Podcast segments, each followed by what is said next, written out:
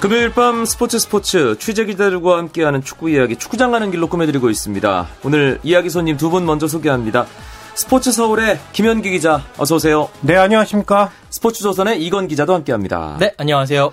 9월 A매치 주간이 지난 주말을 중심으로 있었습니다. 축구 대표팀 IT전 크로아티아전 두 경기 치렀는데 두 분 모두 현장에서 경기 함께 하셨고요. 네. 네. 또 워낙에 많은 분석과 비판 기사들 쏟아졌습니다. 저희가 오늘 뭐 대표팀과 관련된 얘기 그동안 나왔던 얘기와 크게 다를 것 같지 않은데 일단 축구장 가는 길에 아, 예리한 패널 두 분 경기 어떻게 보셨는지 대표팀 경기력 어떻게 평가하시는지 먼저 김현기 기자부터. 네, 그 우리 대표팀이 나름 잘 나갔는데 이번 두 경기를 통해서 아주 쓴 보약을 마셨다고 생각합니다. 뭐 결과나 내용은 청취자들 대부분이 아실 테고 이제 대표팀의 가장 문제가 됐던 부분을 제 나름대로 짚는다면 압박과 수비를 꼽고 싶습니다. 왜냐면은 홍명보 감독이 두 달 전에 이제 대표팀 감독으로 부임을 했는데 그 이후에 이 포백 라인 정비라든가 팀의 전체적인 수비, 그 다음에 또 미드필더부터 압박하는 능력, 이런 것들이 굉장히 빠른 시간 내에 나아졌었거든요. 홍명보 감독이 전술적으로 가장 강조하는 부분이잖아요. 네, 그런 부분이었죠. 그러면서 우리가 월드컵 본선에서는 좀 약체이기 때문에 일단 수비부터 해야 하는 상황이니까 그런 수비 조직력이나 압박이 잘 되는 게 아주 고무적이었습니다. 하지만 이번 IT전과 크로아티아전을 통해서 보니까 그런 능력이 또 많이 떨어졌어요. 상대가 특히 크로아티아 같은 경우는 한 차원 높은 상대였는데 그런 상대를 만나다 보니까 다시 또 멀구나 아직은 보완해야 될 부분이 많구나 이런 이제 생각이 들 정도였는데 사실은 또 우리 수비 라인 같은 경우는 지금 추가로 들어와서 뭐 보완 이 보강할 수 있는 보완 보완 자원들이 별로 없고 지금 이 멤버 위주로 거의 브라질을 가기 때문에 더 잘 추스려서 정비해야 될 것 같다 그렇게 생각하고 있습니다. 이건 기자는요. 저 역시 뭐 일맥상통할 수는 있는데 일단 두 경기를 놓고 얘기를 해보자면 IT전은 첫 승을 거뒀다는 이상의 의미가 없었던 경기다. 네. 그러니까 뭐 어쩔 수 없이 경기를 하게 됐고 너무 상대도 약체였고 뭐 상대 너무 약했기 때문에 우리가 잘했다라고 뭐 볼수 없기 때문에 평가할 만한 게, 없었다. 네. 손흥민 선수의 두 골 정도만 손흥민의 한 풀이 살풀이 경기 정도가 아니었나. 손흥민의 A 매치 골수 늘려주기. 그렇죠. 네네. 뭐, 네. 그 정도가 아니었나 싶기도 하고요. 사실상 포커스는 크로아티아전에 맞출 수밖에 없었습니다. 어, 결과는 1대 2로 패배를 했었는데 제가 봤었을 때는 이게 5대 0이나 6대 0으로 지더라도 충분히 할 말이 없었던 경기였었거든요. 어, 이 경기를 통해서 결국 우리가 월드컵에서 만날 상대. 그러니까 크로아티아 같은 경우에 만약에 월드컵에 올라간다면 두 번째 뭐 시드 정도를 받을 수가 있겠죠. 그 유럽 그렇죠. 이제 팀들이 있는 그쪽에서는 어떤 팀들이 나온다라는 것을 우리가 이번에 확실하게 알게 된 계기가 됐고 그게 하나의 어떻게 보면 우리 대표팀의 도전이 될 만한 게 아닌가. 우리 선수들이 분명히 느끼긴 했을 겁니다. 이런 팀들과 맞붙었을 때는 어떻게 해야 된다라는 것을. 예. 사실 제가 그날 처음으로 중계석에 앉아서 경기를 봤는데 아, 중계 중에는 좀 긍정적인 부분을 말씀을 드렸지만 상당히 냉정하게 얘기한다면 크로아티아 당시 주전 멤버 바로 전에 세르비아와의 경기에서 뛰었던 주전 멤버가 정말 한 예닐곱 명 이상 빠졌거든요. 그렇죠? 네. 그럼에도 불구하고 우리 대표팀 뭐 주축 멤버 한두 명 정도 지금 빈 상태로 경기를 치른 우리를 완벽하게 압도했단 말이에요. 그렇죠. 그렇기 때문에 우리 축구의 현주소를 냉정하게 보여준 경기가 아니었나 그런 생각 다시 한번 해보게 되고요. 원톱에 대한 고민은 결국 어, 크로아티아전까지 풀지 못하고 일단은 끝났어요. 네. 김현기 기자. 네. 뭐 가장 시급한 문제라고 보지는 않지만은 역시 해결해야 될 문제라고 생각합니다. 그리고 이 원톱이 없는 대표팀은 전 세계 어디에도 없습니다. 제로톱을 중심으로 쓰는 스페인이나 요즘 뭐 독일도 제로톱을 잘 쓰지만 그런 팀들도 내년 월드컵 때 23명의 엔트리 가운데 한두 명은 이런 원톱 앞에서 해결해 줄 수 있는 이런 공격수들을 반드시 넣을 수밖에 없거든요. 그러니까 우리 대표팀도 이런 원톱 자원 스트라이커 자원을 찾아야 되는 것은 맞는 것 같습니다. 네, 이건 기자는 어떻게 보셨어요? 어, 제가 오늘 점심 때 병원을 다녀왔어요. 머리가 아파서 병원을 갔었는데 머리가 아프면 이 목과 등과 허리가 아프면 머리가 아픈 경우가 많다라고 하거든요. 네. 그걸 좀 적용하고 싶어요. 그러니까 그 크로아티아전 같은 경우에는 머리가 상당히 아팠었는데 그러니까 원톱이라고 할 수 있겠죠. 결국 그 원인은 허리에서 문제가 있다. 아. 사실 그 경기 같은 경우에는 구자철 선수 그리고 김보경 선수 그리고 또 누가 그 저기 박종호 선수가 나왔었는데 상대의 뭐 라키티치 선수라든지 아데미 선수라든지 이런 선수들에게 완전히 공간을 압박을 당하고 제압을 당했습니다. 그러면 그 상황에서 원톱에 있었던 선수가 제 아무리 메시 선수고 즐라탄 이브라히모비치 선수라고 하더라도 척추가 제대로 받쳐주지 그렇죠. 못하는데. 받쳐주지 못하기 때문에 패스도 못 받았었고 그렇기 때문에 고립이 될 수밖에 없는 거거든요. 그러니까 어, 물론 원톱의 부분도 있겠습니다만 조금 더 허리에서 이 풀어갈 수 있고 압박을 할 수 있고 어, 여러 가지 그런 문제를 풀 수 있는 그런 전술적인 대안이 나와야 된다고 생각을 합니다. 원톱도 문제고 허리가 문제기 때문에 더 그 문제가 불거졌다는 이건 기자의 얘기도 있었습니다. 그 두 문제를 해결하려는 고민을 가지고 오늘 아, 바로 그 두 문제에 대한 해법을 쥐고 있는 두 선수를 만나기 위해서 홍명보 감독이 영국으로 갔단 말이에요. 네. 예. 박주영 선수와 기성용 선수 사실 이 두 선수 만나러 간 거잖아요, 김현기 기자. 네, 영국에서 뛰는 선수가 이제 프리미어 리그가 4명, 챔피언십 2부 리그가 이제 2명 이렇게 되는데 사실 이 중에 지동원과 김보경, 윤석영, 이청용 이 네 선수는 이 IT전과 크로아티아전을 위해서 이번에 한국에 한번 왔었죠. 일주일 동안 예. 같이 지내는 그렇죠. 거잖아요. 그, 예. 그때 이제 홍 감독이랑 얘기도 많이 했을 테고 또 적응하기 위한 노력을 서로 했을 거라고 생각하고 결국 그렇다면 이 이번에 호출되지 않은 박주영 선수와 기성용 선수를 결국 만나보고 상태를 점검하고 언제 소집할 수 있는가 그런 것을 판단하기 위해 갈 것, 간 것이라고 생각합니다. 그렇다면 두 선수가 지금 대표팀에 바로 들어와서 문제를 해결할 수 있는 키가 돼줄 수 있을까요? 이건 기자 어떻게 보십니까? 저는 냉정해 봤었을 때 기성용 선수는 충분히 가능할 거라고 봅니다. 뭐 일단 기본적으로 계속 뛰어왔던 선수고요. 분명히 썬덜랜드 가서도 다시 조금 더 이제 한 달 정도 남았으니까요. 한 달에서 예를 들어서 11월 유럽 원정까지 보더라도 뭐 두 달 정도 남았으니까 그때까지는 컨디션을 끌어올릴 수 있을 거라고 봅니다. 경기에 계속 나갈 거니까요. 근데 문제는 결국 박주영 선수입니다. 지금 박주영 선수가 1군 리스트에는 올랐지만 아스널의 1군 리스트에는 올랐지만 25명 네, 명단이죠. 25명 명단에 올랐지만 거의 지금 뛸 수 있을 거라는 생각이 안 드는 상태거든요. 사실 뭐이 엔트리 예. 그러니까 선발 11명에 서브 5명 그 엔트리 안에 들어갈 거라는 보장 누가 할 수 있겠습니까? 저는 거의 없다라고 미- 봅니다. 그냥 리저브 게임이라든지 아니면 리그컵 경기 정도에서 보더라도 한두 번의 기회만 받고 거기서 못하면 또 팽당하고 음. 거의 그런 모습이 보이지 않을까 싶은데 어 그걸 봤었을 때는 지금 아마도 홍명보 감독이 박주영 선수를 어떻게 살려낼 것인가 거기에 상당히 그 큰 고민을 하고 있지 않을까 싶습니다. 지금. 네. 지금 이 상태로라면 사실 박주영 선수 섣불리 선택을 하기가 홍명보 감독으로서도 엄청나게 부담스러운 상황일 텐데 하지만 워낙에 원톱 자원이 없다. 원톱을 어떻게 할 것인가 이런 얘기가 많이 나오다 보니까 뭐 하루에도 수십 개의 박주영 선수 관련 기사가 쏟아지고 있는 현실이잖아요. 예. 우리 스포츠 서울의 축구팀을 책임지고 있는 김현기 기자 좀 책임감을 가지고 한 말씀만 좀더 해보세요. 네, 그 홍명보 감독이 이번 IT전을 앞두고 한 얘기가 있습니다. 그때 박주영 선수가 이적이 좌절돼가지고 아스널에 결국은 남을 수밖에 없는 상황이었는데 그때도 이 박주영 선수가 팀을 못 구했는데 내가 무슨 말을 하겠느냐 소속팀에서 뛰는 선수를 뽑는 게 제일 원칙이다 이렇게 말을 했습니다.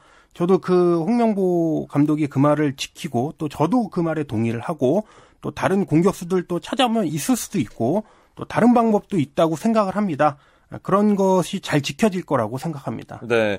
홍명보 감독 일단 당장 10월에 있을 12일 브라질전 그리고 15일 말리와의 경기 박주영 선수를 부르기는 현실적으로 지금 시점에서는 어렵다고 봤을 때 네.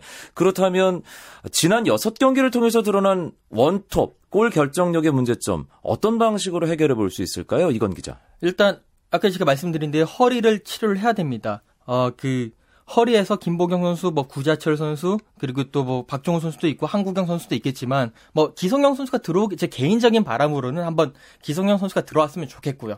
어 허리를 치료를 해놓고 그 다음에 전술적인 문제로서는 그 크로아티아전 후반전에 썼던 그 제로톱이라는 부분을 그 같은 경우에는 사실 구자철 선수가 어, 최전방을 갔긴 했습니다만 구자철 선수가 깊숙하게 들어가지 않고 조금은 미드필더 쪽으로 내려오면서 좌우 양윙 이총영과 손흥민 선수를 위해서 공간을 좀 많이 만들어줬었거든요. 그래서 허리 싸움을 치열하게 했었는데 그 전술을 조금 더 이렇게 가다듬을 필요가 있지 않나 싶기도 하고요. 마지막으로는 결국 골 결정력이라는 거는 개인 선수들의 개인 집중력의 문제입니다. 그 집중력을 그러니까 좀더 팀에 대한 그리고 한국 축구에 대한 책임감을 조금 더 키워야 되겠죠. 김현규 기자는요.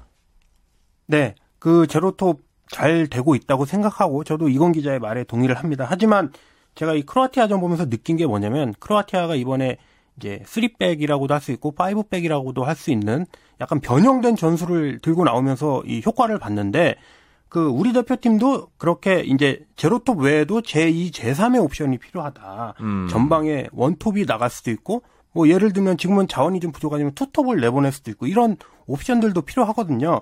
그런 측면을 봤을 때는 이제 공격수가 반드시 있어야 된다.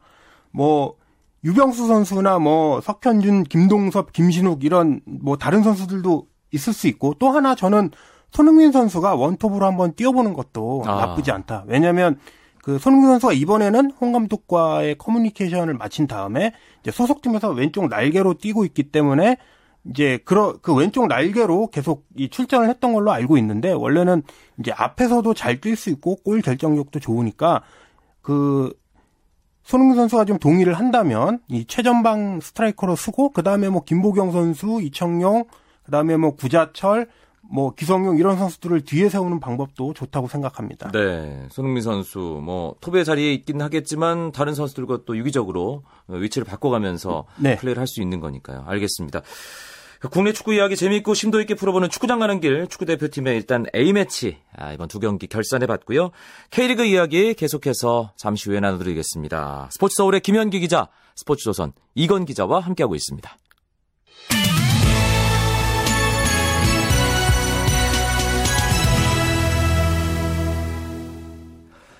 K리그 아, 클래식 스플릿 라운드 이제 돌입했습니다. 그룹 A, 그룹 B 28라운드까지 경기가 있었는데 그런데 희한한 게 A매치 주간은 원래 경기가 없는데 네.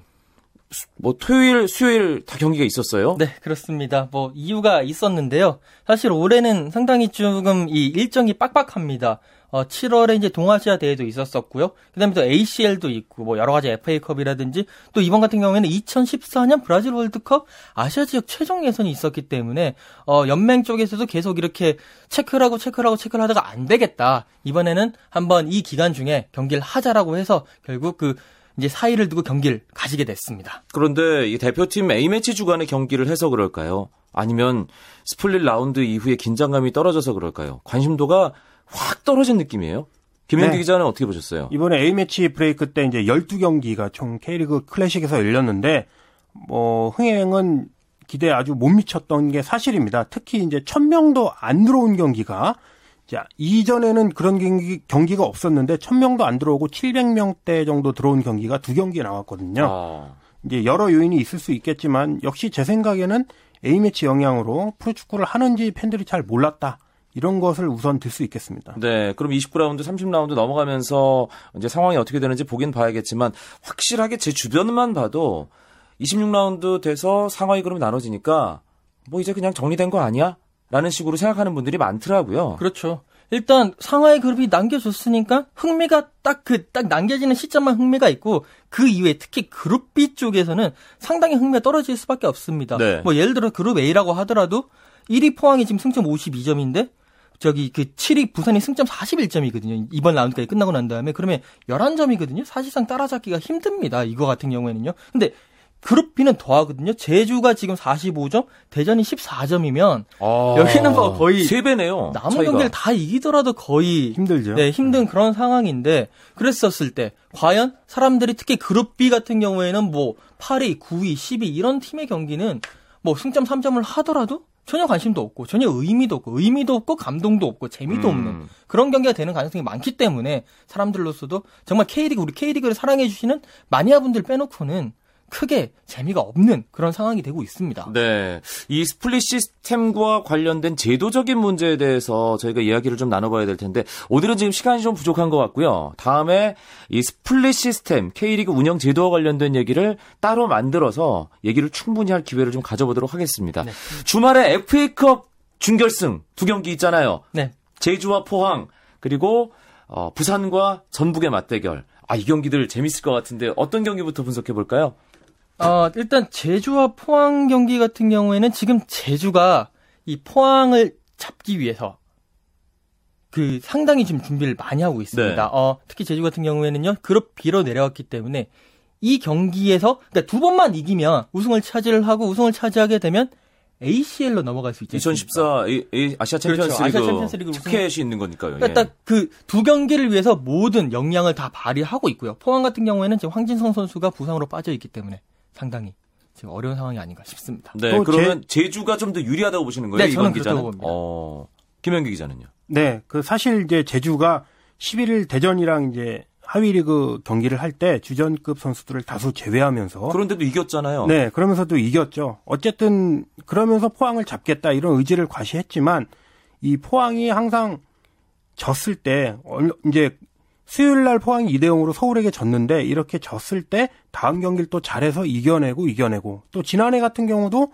포항 홈에서 두 팀이 4강에서 맞붙었지만 포항이 2대 1로 이긴 경우가 있거든요. 그래서 제주에 대해서는 어느 정도 자신감이 있다. 또 올해 6월에도 리그를 할 때 이제 A매치 차출 때문에 포항이 베스트 전력이 아니었지만 제주를 또 이긴 적이 두 있었습니다. 번다 제주가 제주가 졌, 졌던 그렇죠. 걸로 네, 예, 알고 이 있는데. 제주를 잘 잡는 팀이 포항이기 때문에 네. 좀더 봐야 하지 않을까. 포항이 아하. 그래도 우세하지 않나 그렇게 생각하고 있습니다. 그리고 일요일에는 부산과 전북의 또 다른 대결이 있는데 부산의 윤석열 감독이.